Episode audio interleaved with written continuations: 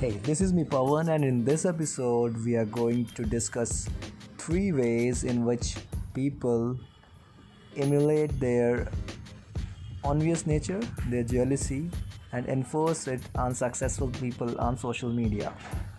Example number one, अपने Indian context में ninja पूजा या फिर instant virality पाने वाले कोई भी TikTok stars हों, उनके against एक growing hatred है. Of course, people are watching them. Point ये है कि लोग उनको देख रहे हैं, और जो देख रहे हैं वही अगर उनको गाली दे करके they are getting a feeling of superiority, उनका उनके superiority complex और उनके ego को boost मिल रही है. So man, you yourself are consuming that content, and when content is uh, जो demand में है content, when that content is in demand, तो उसको supply जो भी match करेगा, they are going to be a winner. And as long as uh, someone is doing that, it's fine for them. You don't get a chance to say कि ये तो मैं भी कर सकता हूँ if you aren't actually doing it. Number two, uh, Kardashian sisters. Yes, अब अभी किम और इनफैक्ट काइली जेनर को भी इसमें इंक्लूड करो आप.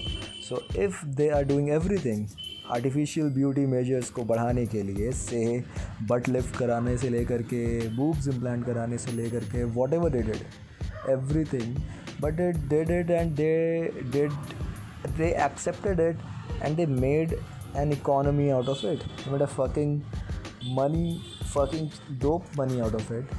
So again, जब demand है उसके supply वो uh, उसको वही दे रहे हैं, then who are you to raise fingers and saying कि ये सब कुछ गलत कर रहे हैं? Don't be like them. Why?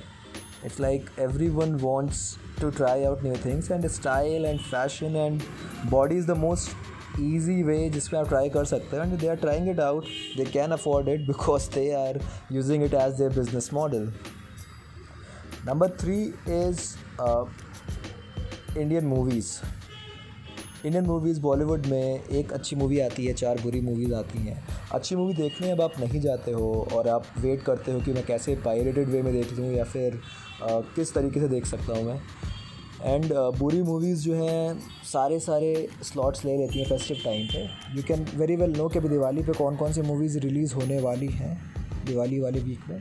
एक सांड की आँख के अलावा बाकी जो पिक्चरें हैं, इंक्लूडिंग हाउसफुल फोर. तो हाउसफुल फोर की बुराई करना आसान है, बट हाउसफुल फोर के लिए मार्केट बनाना हमारे लिए और भी आसान था, and that's why it is existing. तो अब हम उसकी बुराई कर रहे हैं और उसी के गानों को ट्रेंडिंग पे रखे रहे हैं, और पिक्चर को हिट होने देते हैं, और फिर बाद में हम खुद जो उस पर क्रिप करते हैं. That's not the way. So yes, ये सारी चीज़ें हैं कि एक नेगेटिव कंजम्पशन पैटर्न है कंटेंट का, और वो आउटरेजियस होकर के बाहर निकल रहा है बुराई के तौर पे, हेट्रेड के तौर पे. At the end of it, we are the one who are showing and uh, giving it the numbers, which shows that हम अपने आप में बहुत ही dissonance में हैं और ironical state में हैं.